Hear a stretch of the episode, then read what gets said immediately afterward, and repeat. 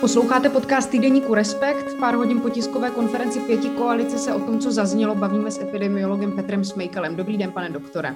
Dobrý den. Pane doktore, pěti koalice v čele s předsedou Petrem Fialou a kandidátem na ministra zdravotnictví Vlastimilem Válkem představila plány na následující měsíce a možná i roky, kdy se Česko bude potýkat a vyrovnávat s pandemí koronaviru. To včerejší číslo nakažených je skoro 620 tisíc, což je dosud nejvíc od samého počátku pandemie. A Petr Fiala s Vlastimilem Válkem hovořili o tom, že stěžejní bude pro nadcházející měsíce výraznější zapojení krajských hygienických stanic, praktických lékařů a lékařek a taky třeba o tom, že školy se zavírat nechystají. Když začneme u těch krajských hygienických stanic, jsou na to stanice připravené a dostatečně vybavené, aby se mohly takhle výrazněji zapojovat a má podle vás větší smysl jednotná opatření dělat na úrovni státu, nebo i když se to může zdát trochu chaotické, eh, tak se v tomto ohledu mají rozhodovat v návaznosti na zasažení ty konkrétní kraje?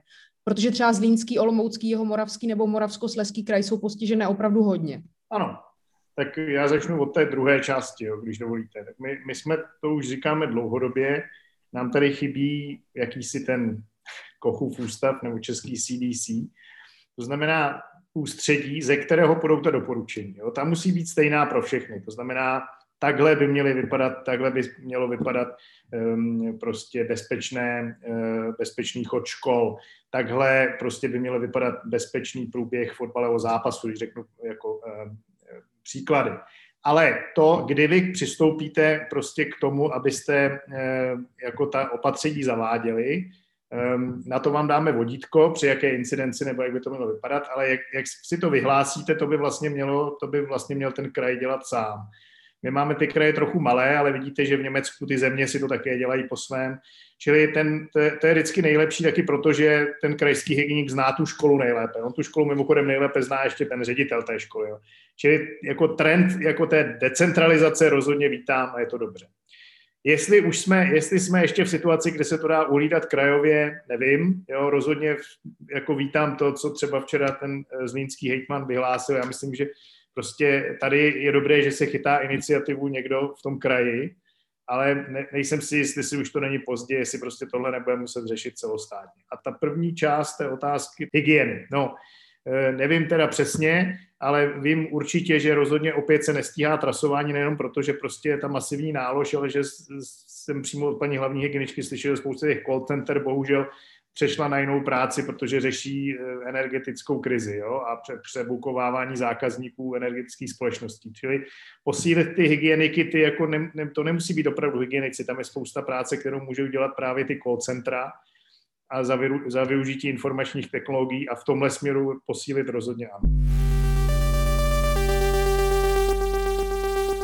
Vy už jste se vyjádřil pro český rozhlas, že vyhlášení celostátního lockdownu by vlastně bylo jakýmsi selháním. Je ta situace podle vás teď zvladatelná i bez lockdownu? A je vlastně možné bez toho lockdownu nějakým způsobem v úzovkách uhlídat, aby se lidé nepotkávali? Ono asi nejúčinnější je prostě omezit počet lidí pohromadě. Když řeknete, že pohromadě může být jenom malá skupinka lidí, tak je to asi lepší, než říct, budou zavřeny obchody nebo budou zavřena kina a tak dále. Když to vemu jako tím přístupem jak omezit mobilitu. Ale, ale to už je pozdě, že kdybychom byli bývali, dělali ta opatření, která mimochodem jsme s tou skupinou Mezes navrhovali už před prázdninami, ještě po prázdninách, tak bychom v této situaci nemuseli být, ale zdá se mi ano, že bez nějakých dalších opatření už mimo testování a trasování a, a očkování se to v tuhle chvíli asi nezvládne. Rozhodně na Moravě. Vy vlastně obecně říkáte, že na zavádění některých těch opatření už je pozdě, takže na co by vlastně teď ještě pozdě nebylo? Jasně, zmínili jsme trasování, zmínili jsme očkování, je tady ještě něco?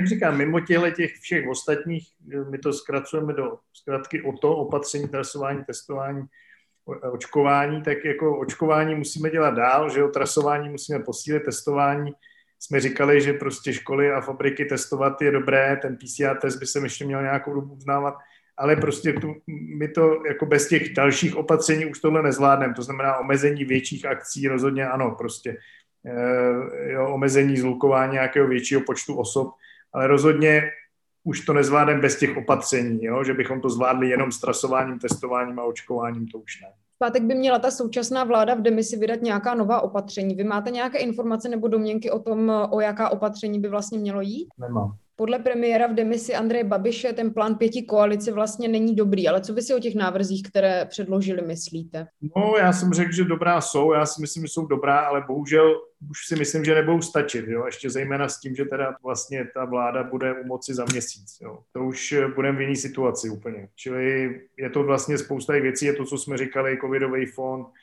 eh, testování ve firmách, ve školách jo? a tohle to všechno vynucování, hlavně vynucování těch opatření, s tím jsme měli vždycky problém. To, to, je, to je super, že to tam všechno zaznělo, ale myslím si, že už prostě v tom, já nevím, prosinci, kdy ta vláda bude nastupovat, už to nebude stačit. Jak hodnotíte ten poměrně rezolutní přístup k situaci v Rakousku a je něco takového aplikovatelné i do Česka? Tak zase uvědomme si, že očkování samo o sobě není úplně samospasitelný. Když začnete očkovat. Oni řekli, že prostě všichni tam musí být do, proočkovaný, že jo, do 1. února nebo tak nějak, no. Ale to už budeme mít za sebou spoustu mrtvých a prostě při takhle rozvité vlně téhle nakažlivé varianty to samospasitelné není. My jsme dlouhodobě zase říkali, že asi by bylo dobrý povinné očkování u těch skupin, kde eh, ohrozí někdo jiný. Jo? To znamená, můžete ohrozit někoho jiného, zdravotník, pacienta, učitel, žáka a pracovník v sociálních službách toho klienta. Takže tyhle ty tři skupiny, zdravotníci, sociální služby a, a učitelé by měli, tam by to očkování mělo být povinné.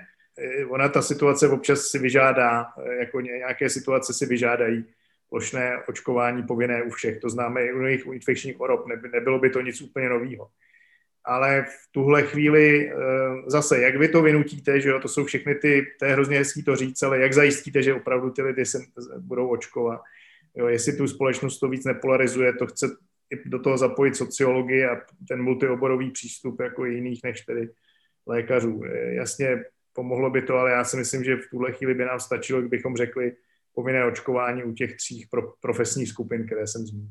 Jak vlastně zvýšit eh, důvěru v očkování ve společnosti? Rozumím, že nejste sociolog, ale jestli máte na to nějaký nápad. Bohužel to se dá pouze vysvětlováním, jako vysvětlováním. Já myslím zase, když se podívám jako dovnitř k lékařům, tak tam skutečně eh, bychom měli být přísní k těm lékařům a zdravotníkům, kteří eh, šíří dezinformace. To je, myslím, naprosto tohle je v pořádku, jim prostě pohrozit ztrátou licence a tím, že nebudou vykonávat své povolání. To je taky běžný v jiných zemích, čili u toho zdravotníka je šíření dezinformací něco, co je prostě daleko závažnější než u kohokoliv jiného, protože ten pacient mu věří. A stále se to děje, že jsou lékaři, kteří říkají, nechoďte na vakcínu, je škodlivá a tak dále. Trošku si zamést před velkým Prahem jako ze strany lékařů a pak prostě pomoc médií, za kterou samozřejmě jsme vždycky vděční, to neustálé vysvětlování a vyvracení mýtů a dezinformací.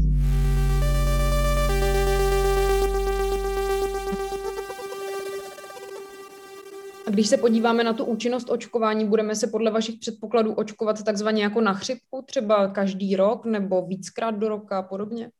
Jo, já si myslím, že jo ta účinnost těch vakcín, a oni jsou účinné na tuhle tu variantu Delta taky, ale ta účinnost klesá v čase, byla na to hezká studie. Vidíte u toho Jansenu, že opravdu už po dvou měsících bude muset nastat ten booster. Čili před touhle je strašně důležitý říkat, že ta třetí dávka by měla být ale teďka opravdu pro všechny, nejenom pro ty rizikové skupiny. Prostě všichni by měli dospět ke třetí dávce a asi za pět měsíců a ne za šest, taky u všech tím zvládneme tuhle tu sezónu a pak vzhledem k tomu sezónnímu výskytu koronaviru ten covid fakt nezmizí. To bude asi jako s chřipkou, to znamená před tou podzimní, každý, každý rok na podzim si dáme dávku. Ta nastupující vláda a souhlasí s tím letím i ta současná vláda v demisi se vlastně vyslovila proti zavírání škol. Nicméně, když se na to podívám trošku z druhé strany a zvolím určitý výsek, jak hodnotíte třeba to povolávání mediků a mediček vlastně na pomoc? Asi povinně bych je taky nepovolával. To je prostě na bázi dobrovolnosti, ona spousta se přihlásí. Jste pro uznávání těch PCR testů? Jo, jo, jo. Já myslím, že by měli platit dál, ale to my jsme taky říkali jsme se sem. ale za úhradu. A mělo by si lidem říct, kolik stojí jedna vakcína a kolik stojí PCR test, aby si uvědomil, jaký je mezi tím rozdíl. Když se ještě podíváme na ty návrhy té pěti koalice, tak eh, co říkáte třeba na to prodloužení těch vánočních prázdnin? Myslíte si, že jsme v situaci, kdy to může něco usnadnit nebo situaci zlepšit?